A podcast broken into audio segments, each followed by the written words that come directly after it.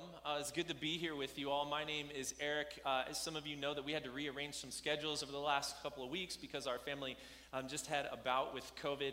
Uh, we're on the other side of it, had fairly light symptoms. So thank you for your prayers and your support during that time. And I want to say especially thank you for Elder Jenny and Pastor Ken for jumping in in that rearrangement and preaching and, yeah. and doing things that were not in the timeline we had pre uh, discussed. But as God reminded us through James, uh, the, the Lord wills, I will do such and such and so and so. And the Lord willed that I did not preach in the last two weeks. Uh, and we saw that. So I just want to say thank you to them. Just give them a little bit of uh, uh, an encouragement in the midst of that. Both did an amazing job. Um, and uh, the, uh, the only thing I want to just mention before we jump right in here is uh, we have a discipleship course that we've been developing behind the lines um, behind the scenes uh, that we have, if you've taken Rooted, this is kind of our new version of that. We're replacing Rooted with this. Um, it's stuff that our staff helped write, and it has a little bit more connection with the values, uh, mission, vision of the things that we are specifically about as opposed to borrowing from another paradigm. And so I want to encourage you if you wanted to retake it and you've already done Rooted, no one's going to say no to that. This is not a call for you to retake it, though, um, if you've already gone through that. Although, um, as you all decide to be a part of new ministries, as people come into the congregation from the outside and you're maybe just still here um, only for the last couple of months, as you maybe think about jumping into new house churches, um, I would encourage you all to do this. It'll be something that we'll kind of host on Wednesday nights for this first season. Um, and so the idea here, as you see up there, is that um, when you come to Common Ground, you go to our CGDNA class. We do that uh, every couple of months or six weeks or so. Um, there's another one coming up. And then the next thing is we want everyone to go through our discipleship course, which is what we're offering here now. And then the thing after that would be then you go and launch out into whatever group would help you grow. If that's in a house church, if that's women's, if that's men's, there's uh, couples ministry, and there's a few others like prayer that we just felt like were built in a way that would cultivate community, that would help you you grow. Um, so we want to encourage you after that's done. It's only seven weeks instead of 10 this round, um, and it uh, revolves us around that idea of community mission and devotion uh, which are our three pillars here. So that's my, my all call orientation uh, for that is uh, in two weeks, September 11th. You'll go grab food. You'll come back in here. I'll give you an orientation. If you come to that orientation, you are not obligated to be a part of this. It is just you saying, I want to check it out. At the end of that, if you want to be a part of it, we'll get you worked in. If you're like, this isn't me or I don't have time to, to do this schedule, then we'll do another one in January and we're going to do another one right after Easter. All right? Every quarter we'll relaunch those. So, um, I know it's a little bit of a long one, but that's new and, and, something we're kind of been building behind the scenes. So, September 11th, if you're interested at all, come grab lunch with us, check out the orientation. We'll let you know what it's about. And if you want to continue with us, we'd be glad to have you. You can register for that too. Um, if you're at all interested, it'll help us know what kind of uh, numbers for food we need to get for that, um, that day. Uh, all right. Cool. Well, let's. Um, we're going to jump into James. Uh, if you have been tracking with us, we've been covering James all summer. I've loved preaching. Like, kind of my home base is I like preaching through books of the Bible.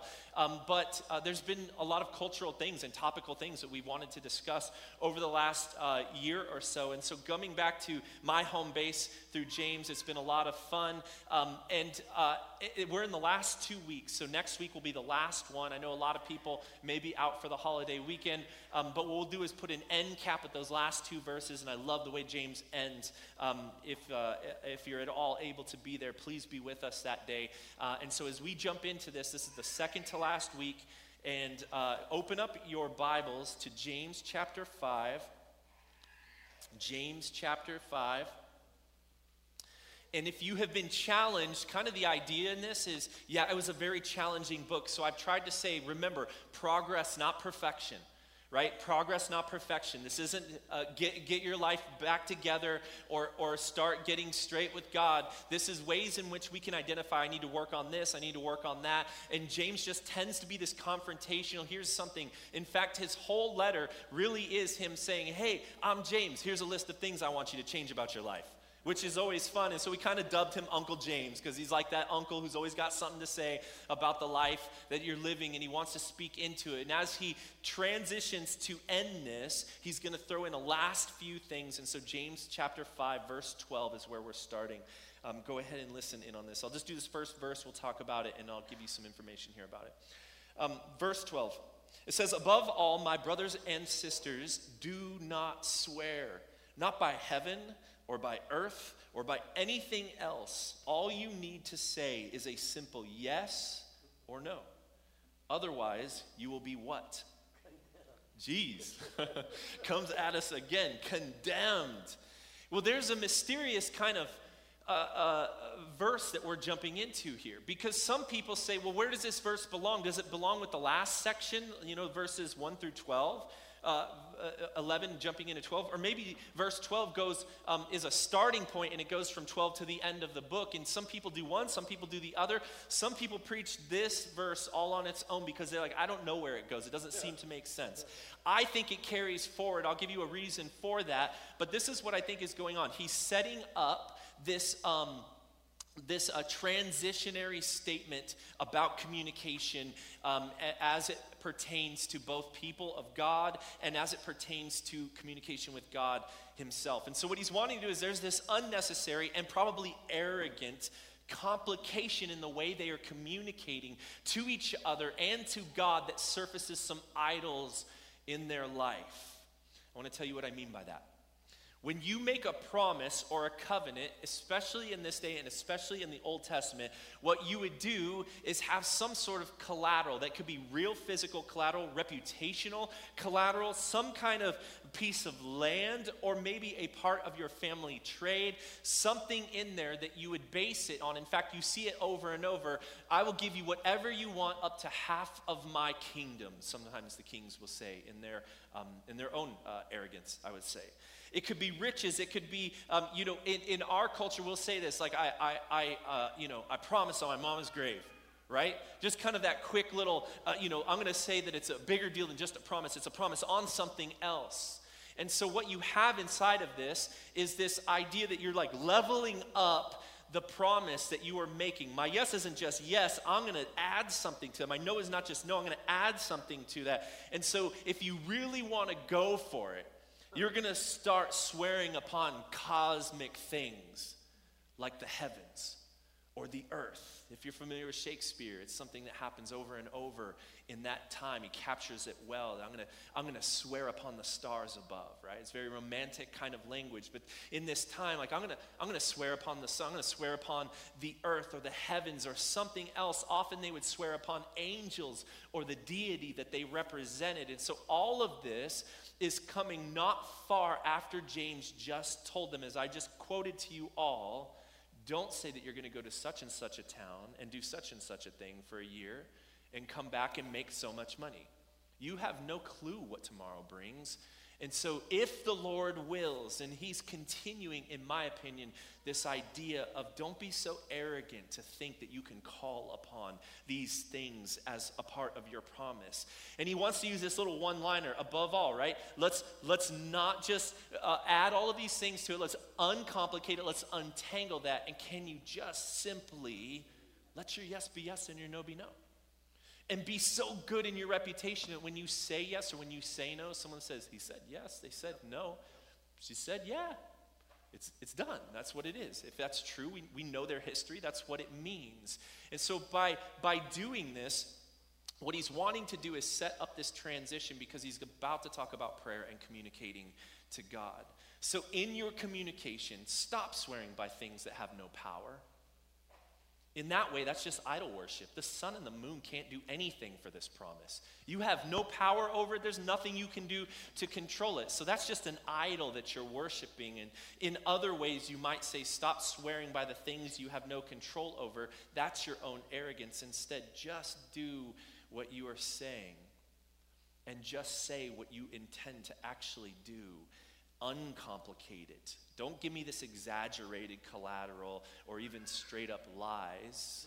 Ecclesiastes 5 has a lot to say about this, so I'm, I'm pretty sure he's, uh, he's uh, gleaning towards that. So if you have any more interest in that, feel out the beginning of Ecclesiastes 5. I think it's verses 1 through, through 5. And then it says, otherwise you will be condemned. And so he wants them to know that there's a consequence to the things if they continue doing this. Let me read this together with this verse going right into this next one. It says this, verse 12 Above all, my brothers and sisters, do not swear, not by heaven or by earth or by anything else. All you need to say is a simple yes or no, otherwise, you will be condemned. Is anyone among you in trouble? Do you see that transition? do, say and do the things that you mean.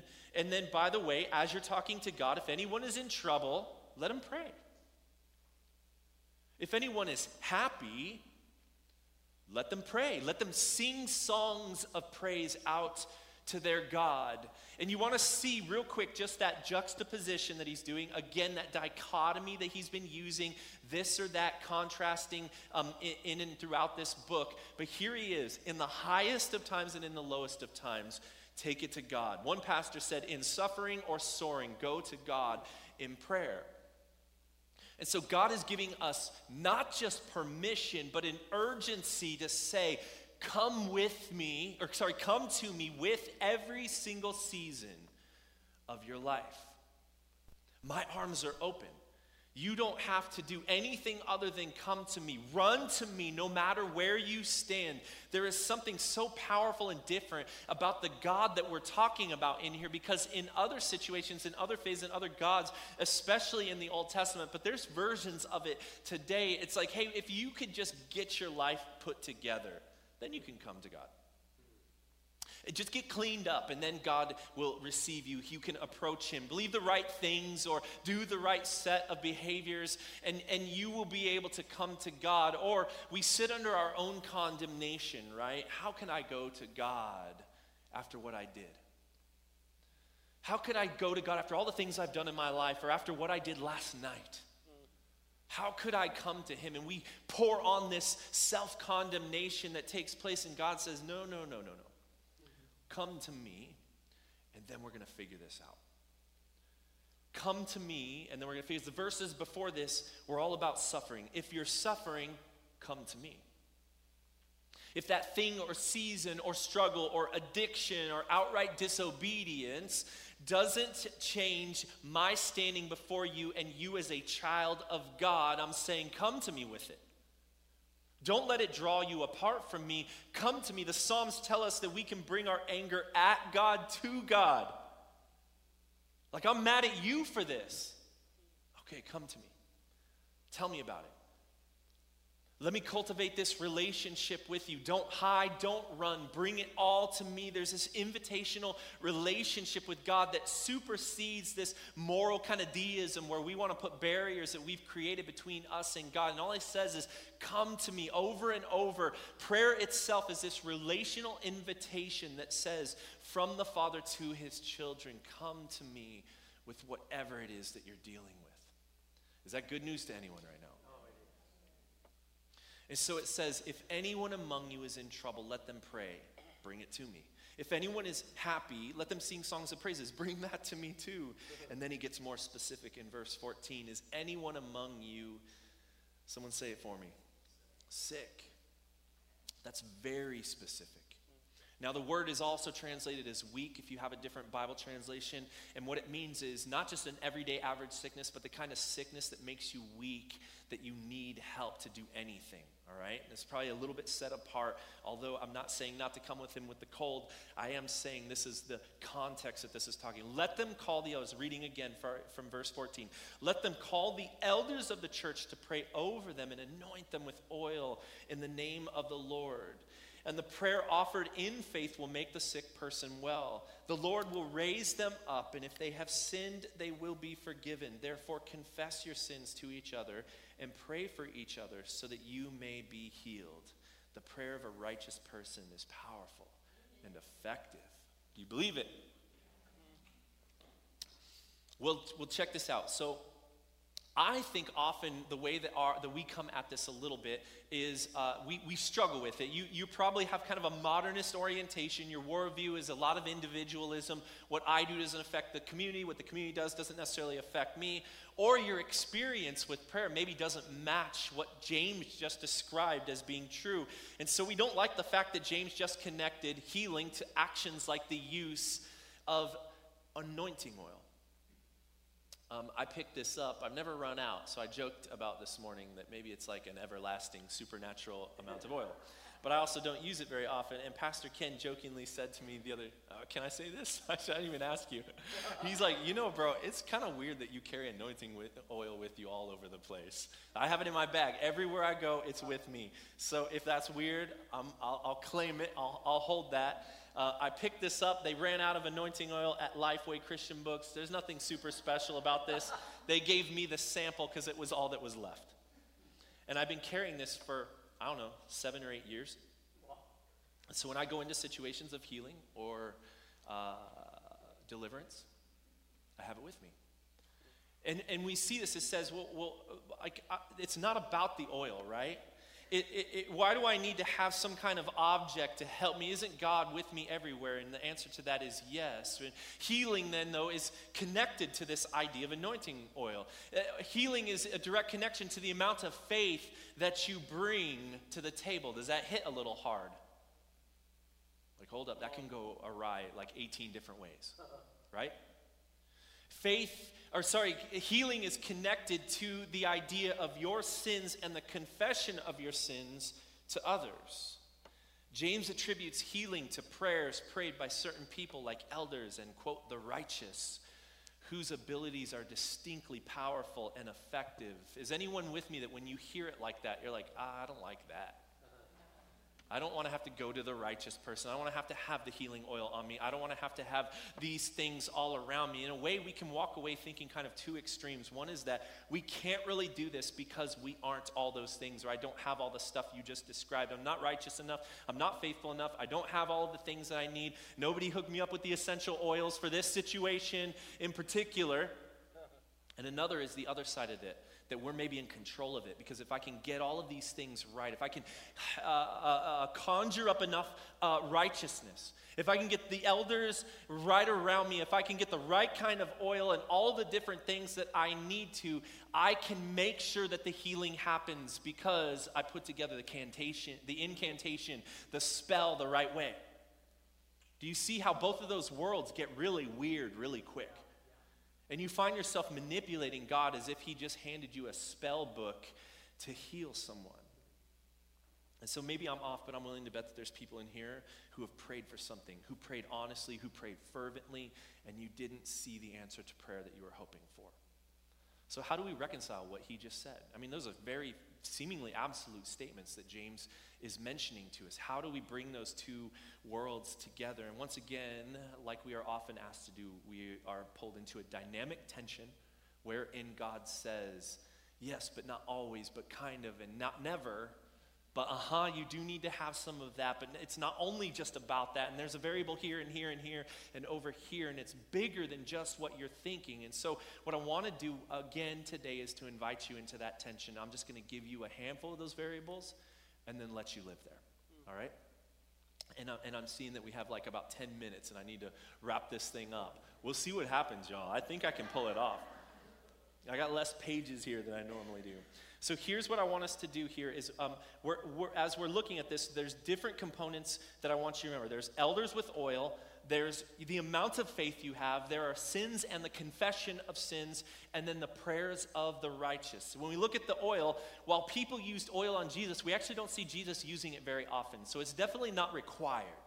So, what is the purpose of it? Why do we use it at all? Well, it was often used medicinally to soften a wound. Like if you ever had a wound that's, that, that hurts, um, the edges and the dead skin can kind of become its own irritation. And so you can soften that with uh, the things that were going. So that was part of it. It was also used very often symbolically. One of the original things, the word kairos, or even Christos, where, where we get this idea of Jesus Christ, comes from the idea of anointing something, often a shield, while you go into battle, that held two purposes to set you apart as God's, quote, anointed, and also to make sure that the opponent's sword would slip off your shield and miss its mark. Very practical, interesting, huh? So we have this symbolic idea that we are asked bring the over shepherds, the elders. Remember what shepherd means somebody who is a shepherd, that have that gift. That's what the elders are to come and lead, uh, and, and uh, sorry, the, the elders and the leaders to come and directly be involved in the situation of the, the thing needing to be healed, the sorrow that, that is being endured, the suffering that you are dealing with in that time. So, in some ways, it is making sure the leaders are involved and in the mess with you. So, ask the elders to come over. And then I want you to see this, this idea of, of um, how many other situations do you ever see someone break out anointing oil? I'm willing to bet almost none. I don't know any other situations other than when the Bible calls us to do something like this. And maybe you can think of a couple, come tell me afterwards, and I'll adjust the sermon for the next time that I give it. But in the midst of it, what happens is as the action takes place, there's a scent. I think this is like frankincense or something. You can probably smell it when you come around me on the other side of this.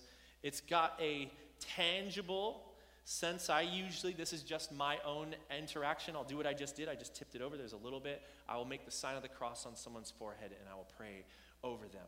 And so, what it does is it kind of says this moment is unique.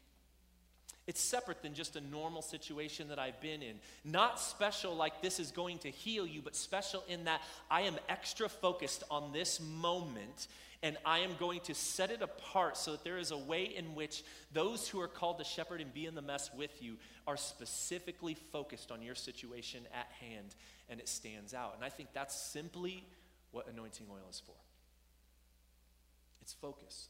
It's symbolic. It's calling God's attention towards something through prayer, but putting a physical action to it. Um, not in a bad way, not in an idol worshiping way, but in a way that causes you to be more mindful than you were before. The second thing it says is your faith. And if I pray something, then it would happen. If I had enough faith, it would come to, come, come to fruition. If I don't have enough faith, then it's not going to come into fruition. Well, you take that line and you add it to the, uh, the numerous amounts of predatory con artists that have said, hey, you don't have enough faith. You need to give me more money as a representation of your faith, and I will send you a, uh, uh, a prayer cloth through the mail. And over and over again, people are taking advantage and people's money. They will drain their retirement accounts because they are so desperate and people are predatorily taking advantage of them that they will use verses like this over and over. You just need to have more faith. Look, give up a little bit more. Tithe into this ministry a little bit further as, a, as an example of your faith. And so there's a, a, a lot of baggage attached to this section of this verse, right? Has anyone experienced this? I, I, I mean, I, I, don't know that I have a personal connection, but you know, usually people throughout the TBNs, the, the Benny Hins, um, who seems to have come into some level of uh, reconciliation with the stuff that he had done. But has anyone known somebody that was taken advantage of like this? I've, I've known one pastor, um, he said he can't preach this sermon because of the way he saw someone take advantage of his mom and watched what happened to her. She was just in good honesty, trying to act out in her faith. And I pray that God honors the faith that she acted in. So this one's tricky. This one has baggage. Uh, because if you catch it, James did say your faith is involved. So it's not not faith. Over and over again, Jesus says, Your faith has healed you. So there is a component of faith that we don't get to just write off. And I've reminded you of this over and over when we talked about spiritual gifts and the gift of faith, just that generally we live in a culture where we can meet our needs quicker than we ever have to go to God for those things. So our context puts us in a place where we rarely, if ever, have to reach the end of our means in order to solve a problem or an issue that then allows us to pick up and exercise our muscle of faith. So we live in a perpetual state of faith atrophy. In our culture, the more well off and resourced we are is not, is not, not necessarily means the less faith you have, but it means there's more natural barriers in place to avoid you working that muscle of faith with God. And so you think of, you know, walking over and over. Like if I, instead of walking, drive my car to a specific place over and over, my legs are not getting as strong. This is the whole premise that the movie WALL-E was on. Like, can I get an amen on that, right? we all just stop doing the things that are naturally for us. So if you stop acting on faith and rely on a different means of transportation in prayer to God, eventually your muscle of faith begins to dwindle. So we do need to work on our faith. Let's be honest about that. This is the tension, though, that I'm talking about because it's, it's not just faith. It, it, it's not about the fact that we may or may not have uh, uh, uh, solely the amount of faith because what you have up, right up with faith, is this idea of Jesus saying in James, when you ask, uh, sorry, J- James saying, when you ask, you do not receive because you ask with the wrong motives, that you may spend what you get on your pleasures. So it's faith, but it's also your motivation. Why do I want this Lamborghini? For the glory of God? I don't know. What? what are we doing? But there may be a reason that God has something. I won't even, I won't even going to take that fully off the table. I don't want a Lamborghini, but maybe you've been praying for it for the glory of God, and you can actually say in good faith that that's something that goes to His glory. I can't answer that for you, but this is what I'm saying. If you can't answer it with faith, then you have to check your motives. Well, what motive am I using for this? God's timing is another factor it may not be God's timing yet. He might be trying to uh, uh, build something in you so that you have this perseverance that James talked to at the beginning of it. It might also be not just timing, but God's uh, desire or intention for that circumstance to work itself out. And I'm going to give you an example in just a second of that. And so, what we're looking at is the amount of faith or lack of it that you have, the intention or motivation you have when you pray for something, the timing of God, and then the intention that God has all mixing in to produce whatever result it is that you're asking for. So, yes, it has to do with your faith, but it's not just your faith. So, we have to think of it in all these. We are desperate, um, in, in this desperate need to fight for the building of our faith right now in the culture that we're in. And so, don't let that fall by the wayside. Don't let that be nothing in your minds. And there are other things to consider, though, that revolve into this when a prayer gets answered or doesn't get answered this side of heaven. The next thing I want us to do, and uh, it's the third of four, and then we'll close up here, is that the possibility that our unconfessed sins can get in the way of answered prayer. James mentions this. He ties it directly to whether or not this thing gets answered or doesn't get answered. So, as much as our standing before God, and that's what I wanted you to hear me say early on, nothing changes your standing before God as a child of God. But the, the way we interact, the, the sins we engage in, the, uh, the unconfession, uh, the, the lack of confession of those things, um, or even our heart posture of doing something and being like, God, I messed up, right? versus I'm doing this and I just don't care. I've been in both of those places in my life. Anyone else? And so there's this, this thing where the sin and confession of sin gets factored into this relationship between you and God or you and others becomes distant based on sin, becomes disrupted, becomes distorted. Just like any other relationship, if I'm sinning against my wife over and over, something has to be changed. And there's a relationship going on here, just as a, a relationship with your friend, or if you have kids, your own kids that might need to be made right before you can move forward. And so, what I want you to see is if that relationship gets disrupted, first, you are less likely to go to that, that person about it. And so, when Jesus is saying, My arms are open, come to me with it, you're like, I don't, I don't feel like I can and you take a step back. Well, come on, come on. You, like you, Jesus says, "Come to." I, I don't know if I can. And so you distance yourself from God in the midst of that. Second, you're more likely to disengage from the community of believers. And so your upper relationship and your horizontal relationships are all disorganized, messed up, and it causes disruption in these prayers. I have been in multiple situations where the first thing when I'm dealing with um, like some kind of high level deliverance situation, someone's dealing with uh, some kind of uh, tormenting by a demonic thing, that the confession of sins comes up and God says this thing needs to be cleared out. They're holding on to something. Sometimes He'll tell us what it is at times. So, this idea of, of, of, of, of removing the sins um, is, is coupled with the specific mechanism, the tool that you need to fix that thing confession. It's not very popular, though, right? It's hard to go to someone and say, hey, I'm really struggling with this thing or that. And so, my question to us today is do you have some rhythmic way in which you confess your sins to people? I've told this story before, but I used to do college ministry, and we installed these things we call life transformation groups, and we've had versions of it that we've made available here, wherein you are asked to, on a weekly basis, have you struggled with this or that or this thing? It gives you a handful of questions, allows you to confess your sins. And we would have this big end of the year camp that we would go to with these students. And at the end of the camp, is anyone familiar with it? What happens on the very last night? bonfire, campfire. Let's get those emotions going. Our kids called it cry night. And they're like, man, you took all the punch out of cry night. Well, I'm sorry, man. What, what happened? Well, we realize that we're confessing our sins every week in life transformation groups, that we are not holding on to it for an entire year and having to write it on a piece of paper and throw it into the fire. So I'm mad about that, but I also know we're healthier people for it. Amen? So confession is the uh, is the mechanism that God says it's built right in. Now, I want you um, to see this uh, last thing here. Uh, uh so, we are to confess our sins, but here is another tension I'm going to bring you to. Remember John 8.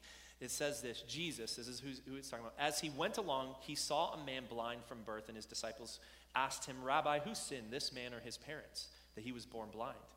Jesus replies, Neither this man nor his parents sinned, but this happened so that the works of God might be displayed through him. And so this is what I mean God's timing, God's intention. He may have an intention greater than the thing that we're dealing with in mind in that circumstance. And so sometimes we're having to ask ourselves this, and here's this is my prayer in those situations when I want to know that. God, if it's possible, could you let me in on the thing that you're trying to accomplish? Because it just makes it a little easier.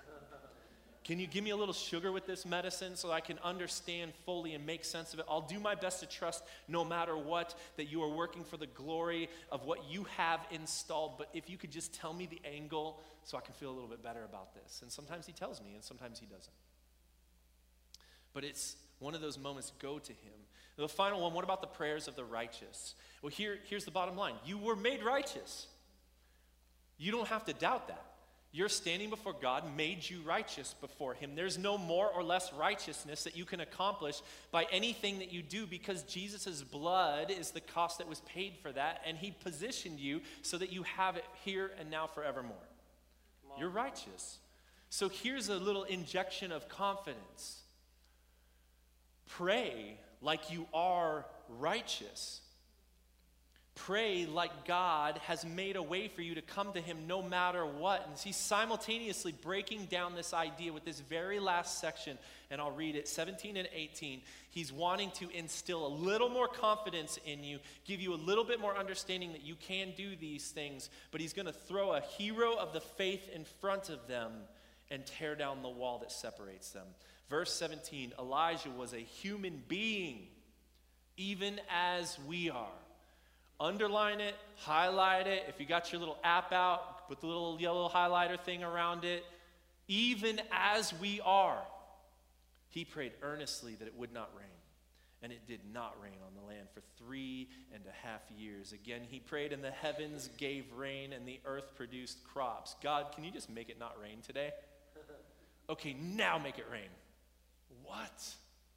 Elijah, I got caught up in this. It actually stumbled my time for prepping this sermon. I just started reading through 1 Kings 17, 18, and 19 because I wanted to go back to the context where this happened.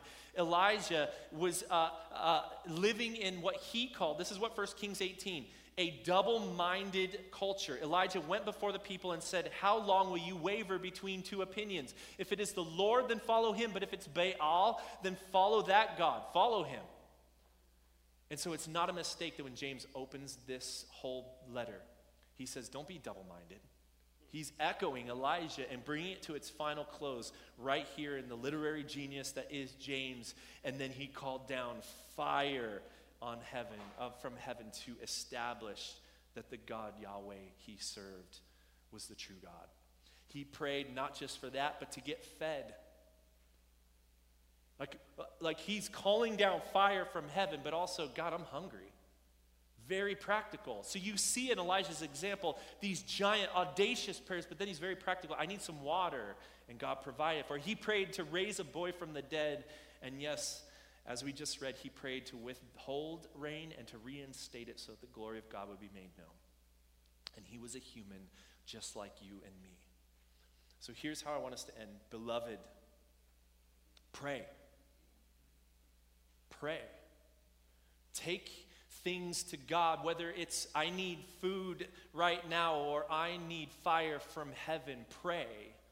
Call on the community, the elders to anoint and focus and pray over you with anointing oil or whatever means necessary it will take for them to get into the mess with you. We want to open things up prayer for prayer regularly here on Sunday mornings. We tell you there's four responses that you can sing, you can pray, you can give, uh, and then we do communion together. It's up there every week, but very rarely does somebody come up to me and ask me for prayer after the service.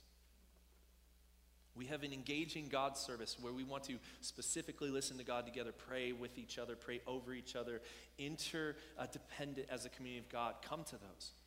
Pray with faith that is not double minded. Build your faith. Lean on God more than the things that you lean on at your disposal and your resources. And confess your sins to one another. Stand on the truth that God has made you, made you a righteous person because of his work on the cross. And it's hopeful. My, my, my hope is that one day our children and their children's children and their children will look back and say, man, they were faithful and they prayed as James told them. Can we pray for the same big, bold, audacious prayers as our parents and grandparents did? So, what is it that you're praying for? Pray like Elijah. Jump in there. Go for it. Come to God. Don't run from Him. Take it to Him as the children of God are meant to and made a way for. Let's pray together right now and ask for this to be true of our congregation. So, God, we thank you so much for um, what you will do through us, what you will do in our congregation. God, I pray um, that there is a lot that we want to do and a lot that we're even praying for um, as leaders right now. So, God, would you give us the ability to step into those things? Would we understand that our yes should be yes and our no should be no, so that when we come to you, we are not exaggerated, but we are just clearly and in good conscience coming to our Father in heaven so that we can communicate and ask for things that will glorify you. Help make our hearts right. Align us, God. Get us on the same wavelength as you uh, so that we pray the things that you want to have prayed. God, make us a not double minded congregation. Make us a not double minded community of Christians and believers on this soil. Father, would we glorify you and see things greater than we ever thought possible through those prayers? Father, build into us, make us stronger, help us to exercise this muscle. And we want to give you the glory for everything that happens on the other side. We pray for this now in Jesus' name. All God's people said, Amen. Amen.